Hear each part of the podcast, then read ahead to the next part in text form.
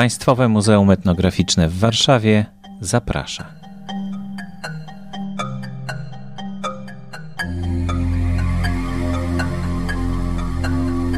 Magdalena Guziejko, Państwowe Muzeum Etnograficzne w Warszawie, Dział Kultur Pozaeuropejskich.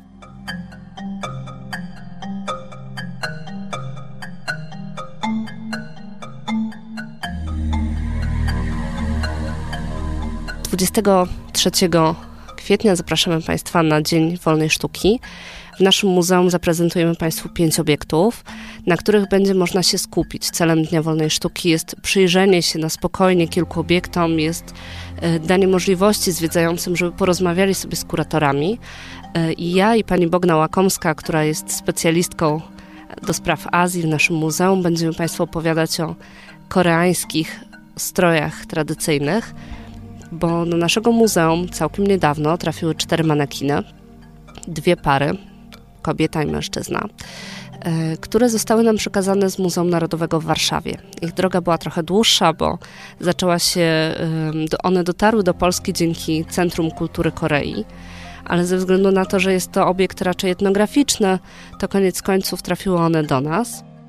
Po pierwsze, ciekawostką są same stroje. Strój ślubny i strój bardziej codzienny. Jeszcze 100 lat temu hanbok rzeczywiście był używany codziennie, teraz jest to strój tylko i wyłącznie odświętny. Bardzo rzadko pojawia się gdzieś tam na ulicy, aczkolwiek jest to czasami element mody. Tak jak u nas folk trochę przebił się do mody codziennej, tak teraz hanbok w pojedynczych przypadkach możemy spotkać na ulicy, ale hanbok w świecie mody był raczej niezauważalny. Górowało kimono, z którym wszyscy kojarzą Azję. E, natomiast e, hanbok dopiero około 2010-2011 roku gdzieś tam zaczął się e, w świadomości światowej przebijać.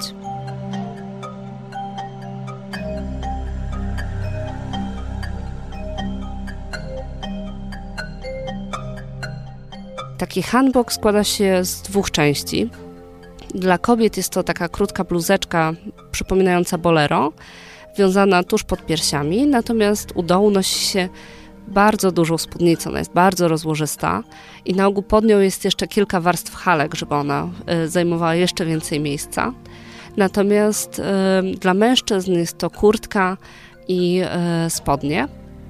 Taki strój jest oczywiście uzupełniony odpowiednim przybraniem głowy. Mężczyźni nosili albo takie mniejsze nakrycie głowy, które urzędnicy nosili na co dzień, albo kapelusz, gat, który był wykorzystywany przy raczej odświętnych okazjach.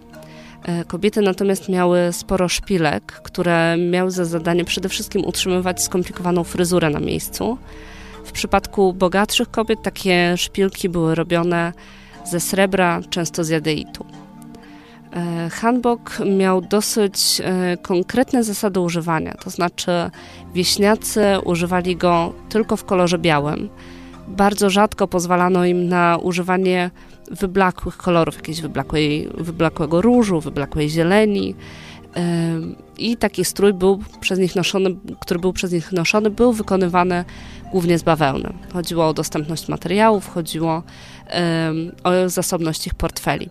Natomiast wyższe warstwy społeczne nosiły hanboki różnokolorowe, często w żywych barwach, z cienkich materiałów bardzo dobrej jakości, często jedwabne. Taka standaryzacja odnosiła się do kolorów, to znaczy dzieci nosiły bardzo kolorowe hanboki. E, do tej pory na przykład na pierwsze urodziny dziecku należy kupić hanbok, który jest na przykład we wszystkich barwach tęczy. Natomiast w dzieciństwie dozwolony był kolor różowy, później e, młode panny nosiły pastele, jakieś delikatniejsze kolory, natomiast osoby dojrzałe nosiły kolory stonowane i zdecydowanie ciemniejsze. Taki handbok dostosowywany był oczywiście do sytuacji, do wieku, do okazji. Obecnie taki handbok nosi się na przykład właśnie na pierwszą urodzinę, z okazji Nowego Roku, mm, z okazji ślubu, czy też z okazji 60. urodzin rodziców.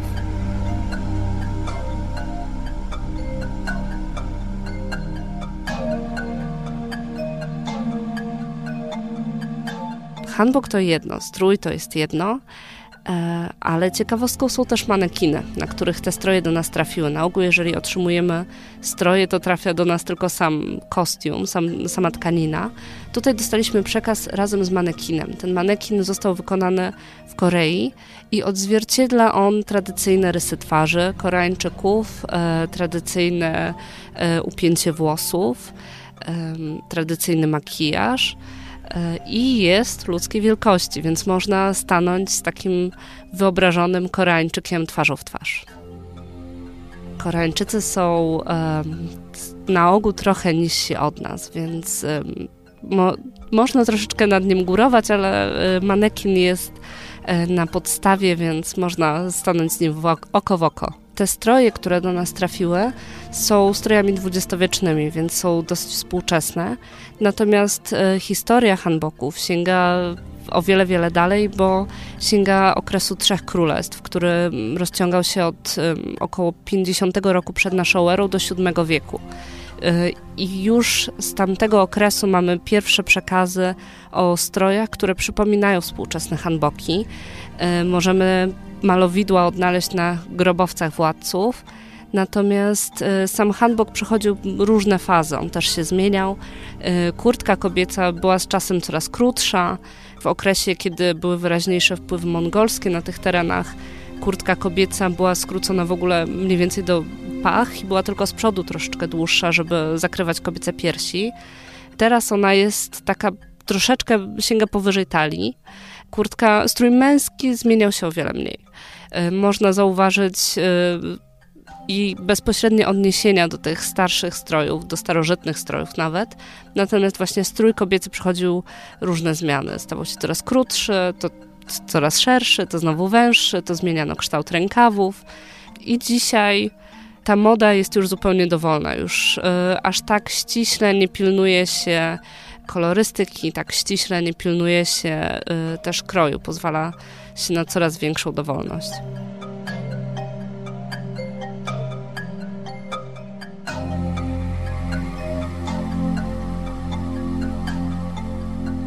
Więcej informacji o Dniu Wolnej Sztuki, o naszych obiektach na stronie internetowej Dnia Wolnej Sztuki w zakładce Państwowe Muzeum Etnograficzne.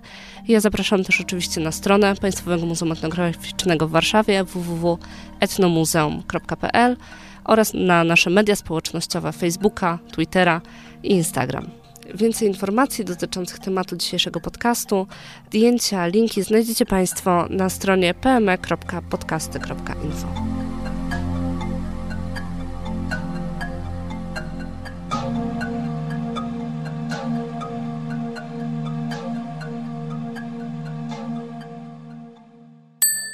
Podcast wspierany jest przez Fundację Otwórz się. Możesz pomóc w tworzeniu kolejnych audycji, przekazując dotacje na stronie otwórzsie.org.pl. Dziękujemy.